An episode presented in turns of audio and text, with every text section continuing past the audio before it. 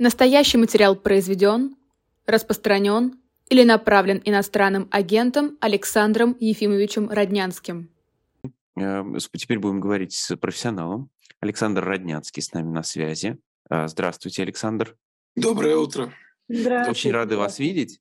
Э, видели ли вы список приоритетных, так сказать, тем и сюжетов от Министерства культуры Российской Федерации для ну, финансирования фильмов, съемок фильмов?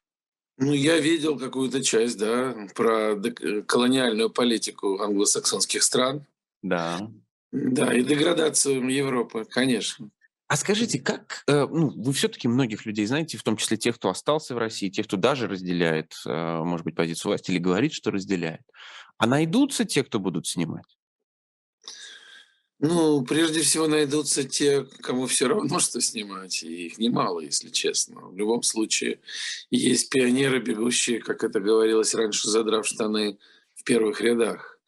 Конечно, найдутся. Я думаю, что самое, самый тяжелый будет выбор для приличных людей, которые в силу, естественно, разнообразных обстоятельств, семейных прежде всего, и личных остались в России пытаются работать честно и в соответствии с внутренними какими-то требованиями. Для них трудно.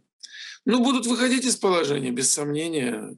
Ну, например, под деградацию Европы подходит вся европейская драматургия сегодняшняя. Например.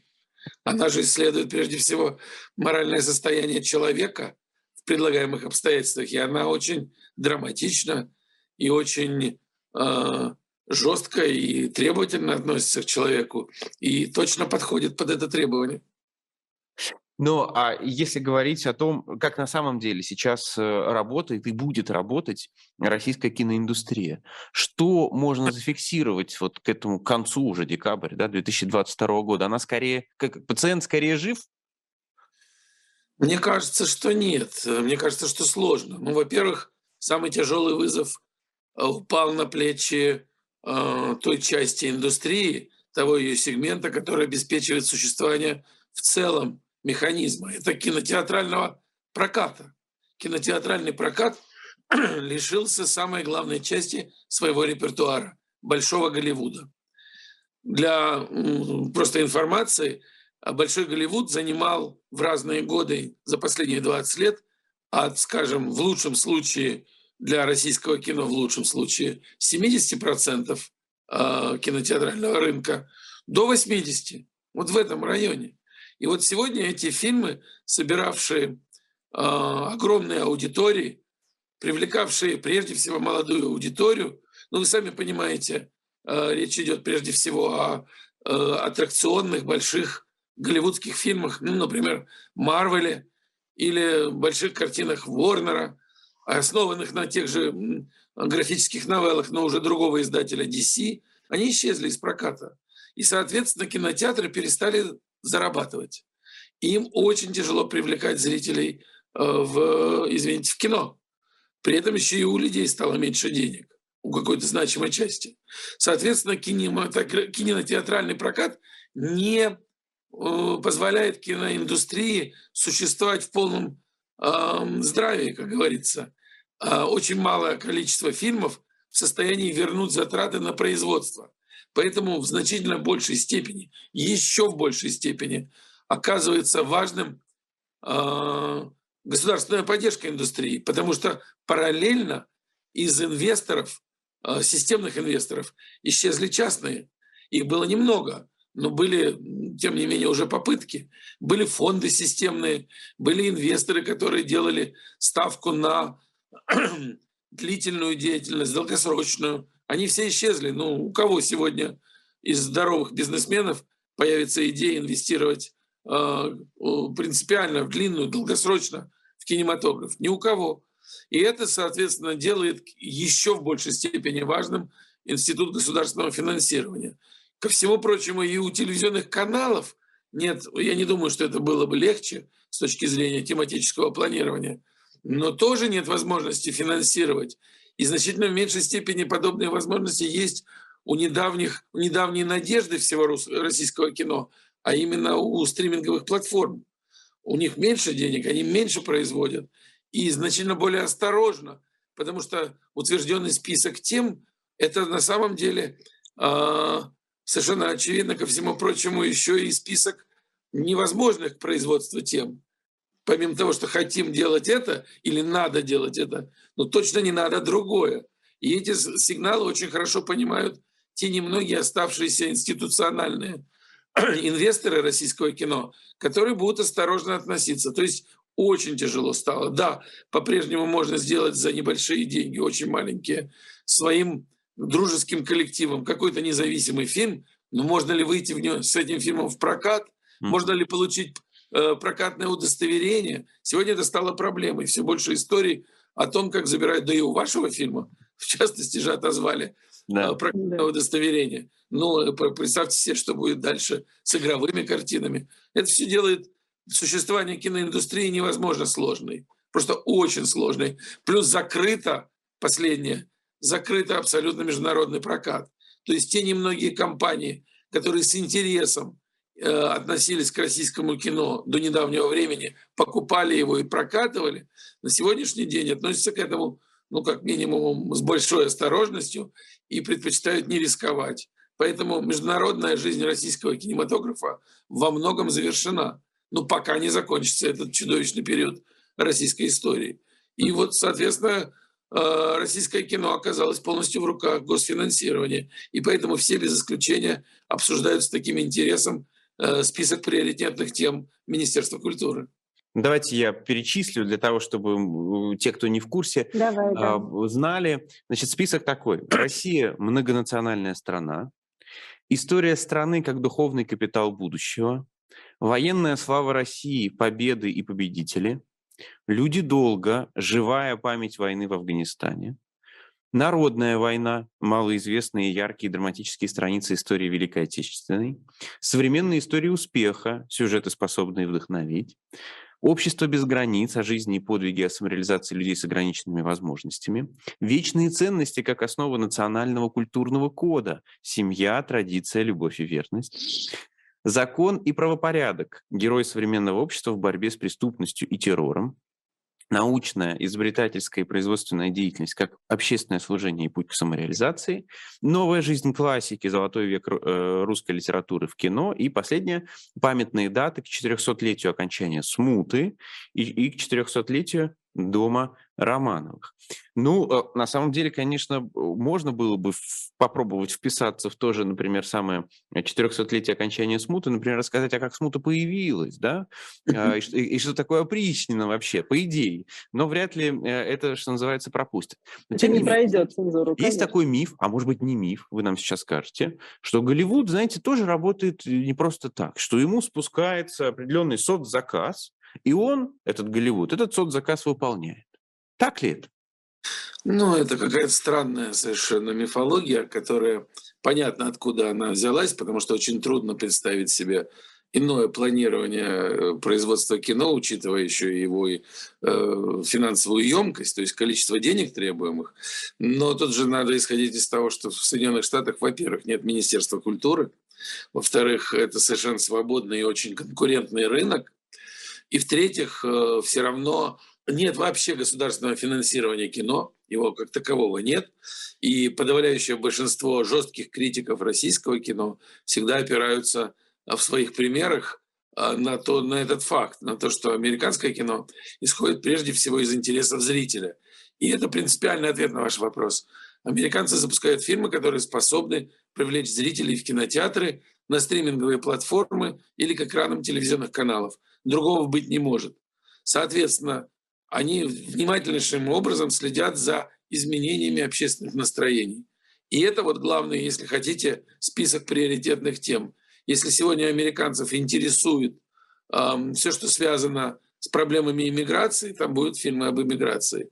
Если американцев волнуют столкновение, поляризация американского общества, несомненно, имеющее место быть в Соединенных Штатах, и столкновение разных политических лагерей, особенности в преддверии выборов, конечно, появятся такие картины. Но прежде всего, давайте не будем забывать, что Голливуд – это фабрика грез. Да, с начала 30-х годов. То есть это огромная э, глобальная индустрия, способная предлагать вниманию зрителей всего мира, это очень важное обстоятельство, а, аттракционные, масштабные, высокотехнологичные зрелища, предлагающие особый эмоциональный опыт, опыт зрителям. И благодаря именно этой способности, именно этому умению, количеству денег, вкладываемому и большими голливудскими студиями, и, а, конечно, умениями, компетенциям самых талантливых людей, рекрутируемых со всего мира, Голливуд в состоянии совершать это, так сказать, постоянное действие по воспроизводству такого качественного контента, прежде всего развлекательного, увлекающего аудиторию во всем мире. Здесь, конечно же, место для тематического, приоритетного с точки зрения тем планирования, места такого нет. Но без сомнения американское кино опирается на главные постулаты, так сказать, жизни американского общества, на все то, с чем это общество было создано. Ну, на веру в индивидуального человека, ведь все, большинство американских историй – это всегда истории про столкновение одиночки с системой, и очень часто критичные по отношению к Америке и американскому образу, образу жизни. И всегда с верой в возможность одиночки э, победить эту самую систему и доказать возможность индивидуального развития. Вот такого рода общая как бы философия, она всегда в американском кино присутствует просто по той причине, что она является, она является ядром Э, жизни американского общества. Это то, во что верит подавляющее большинство американцев, да и большинство людей, разделяющих э, либеральные системы ценностей. А Но... как же вот эти требования? Вот эти требования, чтобы должно быть определенное количество там женщин, или там должно быть обязательно тема ЛГБТ, или обязательно должна быть расовое э, разнообразие в кадре. Разве это не, не соцзаказ такой? Нет, это не соцзаказ. То, о чем вы говорите, это столь потрясшее, потрясшее в свое время Россию а, решение Американской киноакадемии допускать к рассмотрению в одной из, в одной из очень большого количества номинаций, а именно в номинации «Лучший фильм года», картины, которые отвечают определенного рода требованиям. Требования эти связаны с тем, что американское общество, как всегда, взыскует справедливости.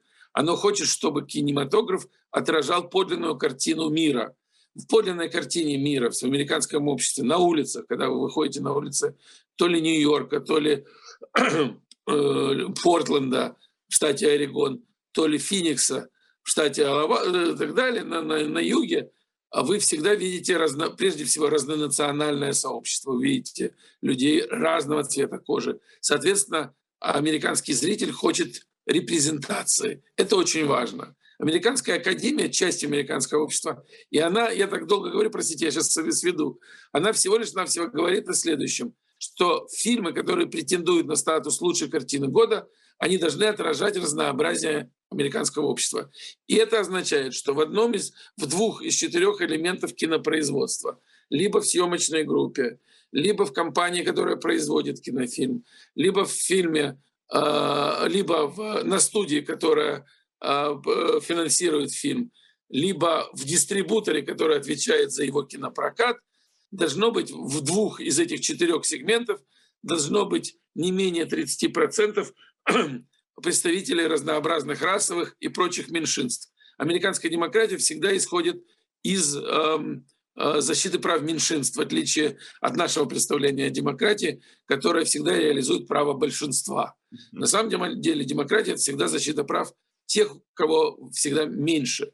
Так вот, а, после введения этого правила а, было подсчитано, какое количество американских картин не сумело бы попасть финальные номинации за последние 30 лет, если бы к ним было бы применено это правило отбора. И оказалось, что не одна.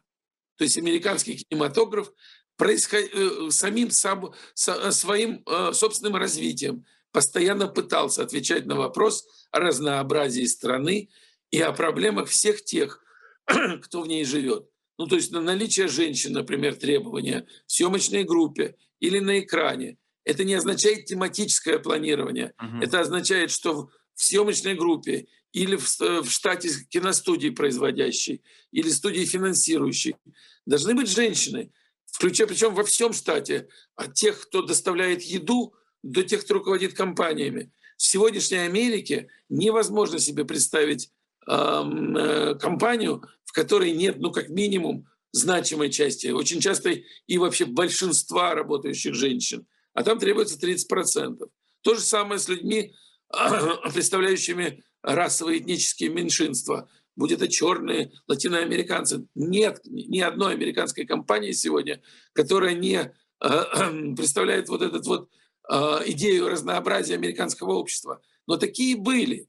И поэтому во избежание, во избежание несправедливости по отношению к, прежде всего, к зрителю, который совершенно разный зритель, приходит в кинотеатр и садится, смотрит, и для него Оскар за лучший фильм – это рекомендация. Причем, повторюсь, это не касается ни Оскара за лучшую режиссуру, ни за лучшую Понятно. мужскую роль, ни за лучшего художника-постановщика. Это касается только одной номинации. Не за лучшую международную картину, кстати сказать, тоже, потому что у нас очень многие испугались и решили, что теперь международные картины обязательно должны быть э, про геев. Не должны. Никого это не интересует. Нет никаких требований. Речь идет о лучшем американском фильме года. Он должен, прежде всего, лучший американский фильм года обязательно должен учитывать разнообразие общества и наличие в нем людей разного выбора. У Иры есть вот любимый фильм последнего времени. Как называется Ир фильм? Лучше, лучший в огне или лучший в огне? В аду, в аду ты сказал. В аду, в аду, в аду, прости, аду, да, да, в аду. Да. Евгения Пригожина. Не смотрели конечно. пока? Нет, я не смотрел. Я знаю, что ЧВК «Вагнер», ну, в смысле Пригожин, они еще и кино финансируют. И мне время от времени рассказывают об этих фильмах. Второй фильм назывался «Солнцепек», я знаю. Да. Вот. Но я, я не видел, признаюсь. Не сделали над собой такого усилия. Но Насколько э, кино остается э, таким действительно мощным средством пропаганды, на ваш взгляд? Насколько, особенно с учетом того, что все, э, о чем вы говорили раньше, в российские кинотеатры больше не попадает, насколько такое кино может пользоваться успехом и действительно иметь пропагандистский эффект? Ну, я веру в кино разделяю, в силу кино. Ну, в силу, я бы иначе не занимался кинематографом. То есть я верю в то, что влияние талантливых фильмов на э, аудиторию может оказаться очень значимым. Хотя бы в силу эмоционального, э, э, особого эмоционального опыта, которым кинематограф заражает свою аудиторию. Потому что вы, когда приходите в кино, вы проживаете жизнь других людей. И вы, включаясь в сопереживание главным героям, вы невольно разделяете их систему ценностей. То есть, если предположить, что появится некий безумно талантливый фильм, который не просто вас увлечет, на два часа и отвлечет от всего, что происходит на улице, но еще и включит в эмоциональное проживание всех перипетий и э, столкновений, конфликтов, которые э, будет э, переживать главный герой, то да, это может оказать влияние. Но тут маленький нюанс. Это должен быть очень талантливый фильм. Очень, бесспорно. Тот, который по-настоящему может оказать влияние. Само по себе наличие очередного отбывания номера ну, то есть как бы там от, написали некий сценарий, который сумели выдать за одну из утвержденных тем, за 400 лет смуты, или за историю успеха, или за деградацию Европы, а потом, так сказать, э, сняли некий фильм, который вышел каким-то образом в прокат, и больше того, из-за отсутствия конкуренции в этом самом кинопрокате прожил в этом самом, в этих, на экранах кинотеатров не как это было раньше, там 2-3 недели, а целых 2-3 месяца – ну и что, каково его влияние? Никакого. Ну, дальше его покажут по телевизору, и что? Но я не верю. На самом деле, я глубоко убежден в том, что оказывать действительно вот эта сила кино, она состоит вот в особой его э, такой звенящей эмоциональной мощи, которые владеют инструментами создания, которые на экране и передачи, владеют только очень талантливые люди. А дальше возникает вопрос – совместимы, как это, гений и злодейство, они совместимы. Совместимы, мы убедились в этом, к сожалению. А я вот не знаю, если честно, я до сих пор не убежден. Ну, послушайте, ну мы слышим, что Михалков сейчас говорит, и э, что он снимал. Да, он снимал. Вот это ключевое э, слово, я, вернее, так сказать, время, в котором вы сказали. Знаете, я вам честно скажу, я когда смотрю «Бесогон», я же вижу эти приемы, которые прям вот из его фильмов некоторые. И понятно, что у меня это вызывает смех, но я думаю, что люди этих взглядов, когда смотрят его, укрепляются в своей вере. Не, без сомнения, он одаренный человек не, необычайно. И его там, условно, я там назову ну, 8-10 фильмов, которые он сделал, были прекрасными. Но за последние -то лет 15-20 вы таких фильмов не назовете. И те картины, несмотря на его убежденность в том, что, скажем, э, вторая и третья часть «Утомленных солнцем» это, это, это необычайно талантливый фильм, он недавно это рассказывал, но аудитория-то в этом не убедилась. А тут важен как раз взгляд аудитории, а не режиссера. Потому что ну, все режиссеры, знаете, после просмотра фильма в кинозале остался один заплаканный режиссер. Это не работает. Вы-то спрашиваете о зрителе. Вот, конечно, режиссер, да, он любит свой фильм, он может и плакать на нем, но и это подчас абсолютно искреннее чувство. Мне, меня даже оно умиляет подчас, я с этим сталкиваюсь. Но, простите, Никита Сергеевич давно не делал картин, которые по-настоящему увлекали массовую аудиторию. Это вообще мало кто делал. Его студия ТН, э, э, 3Т, она делала несколько успешнейших э, спортивных картин. Э, ну, «Движение да. вверх», прежде всего, да. до этого «Легенда 17», да. Это были успешные фильмы, без сомнения, и они, да, увлекали аудиторию. И думаю... И увлекали в том числе вот в этот патриотизм, Конечно. Э, в то, что да, типа за наших и так далее. И это отличный пример того, как это работает. Да, без сомнения. Но повторюсь, редкие случаи. Вы не назовете много а, подобных фильмов, но влияние их действительно велико. В любом случае, это не так примитивно и линейно происходит. Да? Именно так. А самое главное, иногда со временем оглядываешься и не понимаешь, а как теперь на это смотреть. Даже «Девятая рота» как раз подходит под тему э, войны в Афганистане. Да? На ваш взгляд, вот из, из сегодняшнего дня, когда смотришь на этот фильм, этот фильм э, уже невозможно смотреть, как раньше? Он теперь про другое или, или, или как? А я вот уверен, что его бы сегодня не, не, не, государство не поддержало. Знаете почему? Почему? Потому что на самом деле эта история трагическая. Она не победная, она же на самом деле фильм-то антивоенный. Он, если вы посмотрите, это история о предательстве, о том, как несколько генералов забывают одну часть на какой-то безвестной высотке. И получив задание, эти мальчишки сражаются, хрен знает за что. А с самого начала в фильме понятно, что они отправляются в чужую страну. Совершенно бессмысленно. И сражаются они за выживание. И друг за друга, за товарищество. И все. Этого в сегодняшней системе координат недостаточно. Они идут спасать сегодня, вы же знаете. Там есть же какая-то тема, которая так и, фина... Э, и формулируется. Либо интернациональный долг, вот сегодня что делают в Украине? Люди долго, кажется, как-то так это называется. Да. Ну, какие-то там, ну, люди долго, ладно, ну, какой-то там долг есть интернациональный и так далее. Ну, то есть в Украине что делает российская армия? Я все никак понять не могу. Мне все время объясняют, то денацифицируют, то там еще чего-то, ну, какой-то бред. Она же все равно чего-то там делает. А в э, фильме «Девятая рота» они посланы туда бессмысленно. То есть там даже, так сказать, очевидно, это абсолютная трагедия, и выживает только один.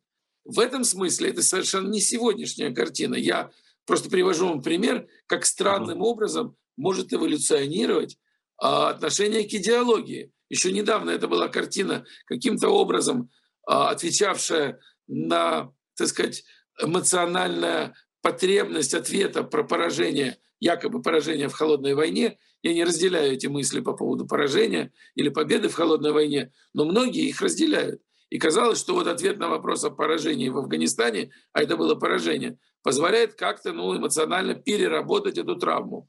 Но я считаю, что сегодня бы такой фильм без сомнения не был бы поддержан. А была бы другая история про то, как там зашла часть, выполнила, несмотря на кровавые потери, боевую задачу и с честью отправилась обратно, где бы их встретил отец-командир и наградил бы радостно, чем там нужно.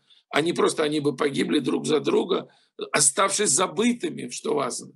Забытыми, их просто забыли в наглую. Об этом же фильм.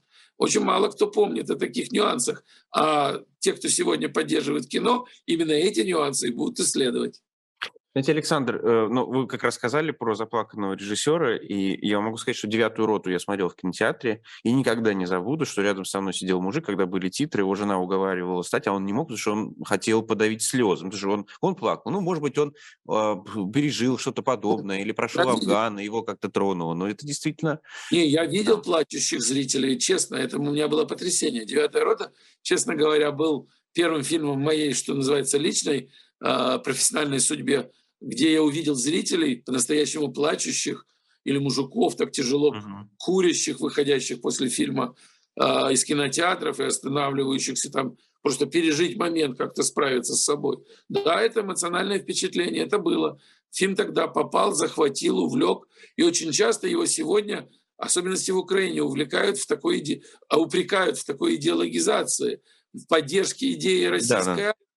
в том, что он как бы снабдил современное молодое поколение в ну, такой верой в силу русского оружия. Я-то полагаю, или, или знаете во что? А, в то, что неважно, право государства, не право, ты должен сражаться хотя бы за своих товарищей.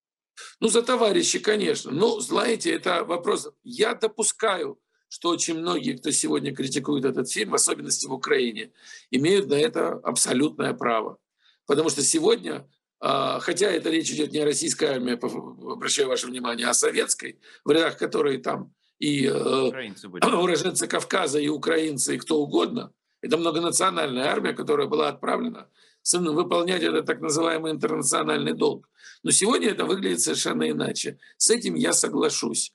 Но, а, повторюсь, это значительно более сложная картина мира, чем требуется сегодняшним Министерством культуры. В этой картине мира есть подлое руководство, забывающее своих солдат, есть э, солдаты заброшенные э, на какие-то там боевые позиции и живущие там долгие месяцы, исходящие с ума. Есть бессмысленная интернациональная, так, это операция по выполнению интернационального долга. И это все есть. И иными словами, мне кажется, из этого складывается скорее мир антивоенного высказывания. Война там отвратительно, мальчики там погибают ни за что. И это, мне кажется, то, что сегодняшнему э, Министерству культуры точно не нужно. Александр, последний вопрос, потому что у нас время уже истекло, а, а честно говоря, вот что хочется понять. Вот оглядываясь все-таки, да, мы просто так сконцентрировались на девятой роте. А вообще российское кино 90-х, нулевых, десятых, на ваш взгляд, оно делало попытки осмысления вот этого имперского э, дискурса, если хотите, да, вообще колониальной истории России. И, э, э, на ваш взгляд, вот русская культура, русская кинокультура, она приложила руку к тому, что в итоге произошло, или она не виновата? Как, как вы сейчас это оцениваете? Не, ну, конечно, она соучастник. В целом и русская культура, и э, российский кинематограф соучастники создания мира, в котором э, имперский ресентимент победил.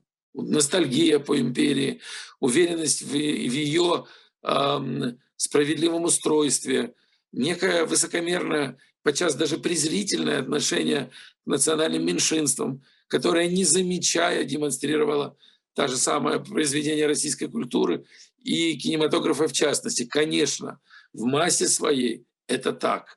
И э, исходило оно из базового неуважения к языку, к ради, традициям э, и культурным особенностям огромного количества народов. И если посмотреть на кинематограф российский вот в объеме, в целом, то в огромном большинстве своих фильмов он был э, именно таков. Даже не замечая именно в этом своем, э, так сказать, э, не обращении, что ли, простите, внимания на эти вещи, на совершенно другую роль женщины, на совершенно другую же историю, другую, иначе понимаемую историю многими народами. В последнее время появились картины, появились даже деколониальные картины. Ну, например, те, которые смотрели на колониальную историю с другой стороны. Ну, например, картины, сделанные в Якутии. Вот была недавно картина «Науча» э, Владимира Мункуева. И этот фильм поставленный по э, одному из э, рассказов, повестей польского революционера, сосланного в XIX веке за революционную деятельность в Сибири и, собственно, угодившего в Якутию и написавшего несколько произведений, собственно говоря, по одному из них и был сделан этот фильм, и это по-настоящему а, антиколониальная вещь, в которой ну, русский, даже этот зэк туда отправленный, он э, просто ломает местные устои, он выгоняет в прямом смысле людей, живущих тяжелой ежедневной жизнью своем, так сказать, многовековом Э, укладом, со своим многовековым укладом, он выгоняет из того места, в котором они жили, и он ломает через колено. И это сделано совершенно особым талантливым образом. И этот фильм, я помню, получил один из главных призов на э, последнем состоявшемся кинотавре. То есть такие картины были. Но, конечно же, разговор о имперском ресентименте невольно возвращает нас к фильмам Балабанова знаменитым, э, к «Брату один» и к «Брату два». Потому что на самом деле, вот как вы, собственно, говорили э, чуть раньше, или я с этим соглашался, что бывают картины, которые своей силой, своим влиянием заражают, даже вопреки желанию авторов. Я не думаю, что для талантливого одного из лучших режиссеров российского кинематографа в историческом контексте Алексея Балабанова была задача заразить свою э, аудиторию имперским ресентиментом. Это Уж не... насколько груз 200 как раз, да, против этого имперского ресентимента. Вообще картина, на мой взгляд. Но в... и «Брат» — это история глубоко травмированного войной человека, вернувшегося вместе со своим оружием и умением убивать, и начинающего наводить порядок, а, ненавижу этих, ненавижу тех и прочее, это трагедия, по-моему, многом. Но воспринята она была как исключительно хорошо работающий пример того, как надо разговаривать. Не, не брат ты мне, там, трам-тарарам, помните кто, угу. и прочее, прочее. В этом смысле кинематограф работает подчас так, как видит его аудитория. Он отвечает на невысказанный запрос аудитории, которая хочет чувствовать себя частью большого имперской, большой имперской нации, которая презрительно относится к врагам и готова доказать на поле боя свое превосходство, которая не уважает абсолютно и считает само собой разумеющимся, что многие народы являются частью этой самой нации и разделяют все ценности, включая язык, религию и прочее, в то время как у них совершенно другая история. И во многом, я считаю, из этого неуважения, из этого презрения и происходит нынешняя страна, э, война в Украине, в которой никто не понимал из российских руководителей на протяжении многих десятилетий, многих поколений, до чего э, отлично от России э, Украина. С ее абсолютно особой историей, с ее пониманием того, что хорошо, что плохо, с ее языком, с ее культурой. И никто не тратил время на то, чтобы с этим познакомиться. Мне казалось бы, что среди приоритетных тем, вот завершая наш разговор, следовало бы познакомиться прежде всего с культурами тех народов, которые составляют, представляют из себя современную Россию. Потому что нет в российских театрах, современных московских театрах персонажей, ну, извините меня, из Азии, и, например, играющих главные роли в театрах. В российском кинематографе вы не найдете, почти не найдете фильмов, в которых рассказываются истории национальных меньшинств. То, как они себя чувствуют, самое главное, чтобы мы разделяли вот то, чего требует, кстати сказать, американское кино, чтобы мы прожили жизнь человека из Якутии, приезжающего в Москву, или человека из э, Бурятии, отправляемого силой вдруг на фронт, где они там их загружают и дальше только там этим в пакетах вывозят обратно. Это настоящий геноцид на самом деле. А вот, вот этого нет. А российский кинематограф и культура не отвечала на вопросы о том, что происходит с множеством народов, которые составляют жизнь России, собственно говоря, а, и ткани российского общества. И в этом смысле ее ответственность велика. Спасибо вам большое, Александр. Мы перебрали я, э, время. К, да, к да. сожалению, вы, э, вы перебрали по времени, а я, к сожалению, у меня были технические нехватки, я не слышала практически ничего из вашей беседы, поэтому меня ждут великолепные, да, меня я расскажу тебе потом. 40 минут после, после эфира. Но я уверена, друзья, что вы замечательно поговорили. Вы замечательно поговорили, Александр. Я очень надеюсь, что мы еще встретимся. Вы когда сказали про брат, я, знаете, я вспомнил, как когда я был ребенком и посмотрел брат, и меня восхитил этот фильм. А мы с друзьями во дворе обсуждали все фильмы, которые мы посмотрели. Естественно, все посмотрели «Брат». И так получилось, что я-то рос вообще-то в городе Актюбинск, Актубе, да, и мы да. начали обсуждать, и мой старший товарищ, умнейший парень, просто, я не знаю, видит ли он нас, Даурен, а сказал, ну да, ну да, не брат ты мне, гнида черножопая, да, цитирую этот фильм. Вот-вот, я и это вдруг именно... я увидел этот фильм его глазами, и, и, я, и я ужаснулся, насколько... Ну, то есть я-то его смотрел э, как, наоборот, русский, который оказался в другой стране, который, ну, прямо скажем, да, испытывал проблемы из-за того, что э, национальная Э, самосознание в этот момент с перехлестом иногда э, ощущало себя в Казахстане, да, и я наоборот смотрел этот фильм по-другому, то есть для меня это был источник типа, о, ну видите как, мы это еще можем ого-го, да, и вдруг я увидел этот фильм его глазами, и у меня вся эта, честно говоря, магия, магия выпала, и как-то, в общем, Балабанов тогда стал как не моим режиссером, хотя, конечно, это мои проблемы, он великий режиссер, это, это все, все понятно. Спасибо еще раз, Александр. Это да. сложнее фильм, но это отдельный разговор. Да, да, да, это все гораздо сложнее, ну, но я рассказываю своих, можно сказать, детских, подростковых да, впечатлений. Я согласен, я ровно так на это и смотрю. Кинематограф смотрит просто, и фраза, что это самое, ты немец там или еврей, не, говорит, немец, ну, а то хорошо, а то, говорит, я евреев чуть не люблю. Угу. Она, естественно, передается, и какая-то часть аудитории механически принимает ее на веру. И ничего тут уже не поделаешь, к сожалению. Спасибо еще раз, Александр. Э, да, э, до свидания. И мы переходим к следующей э,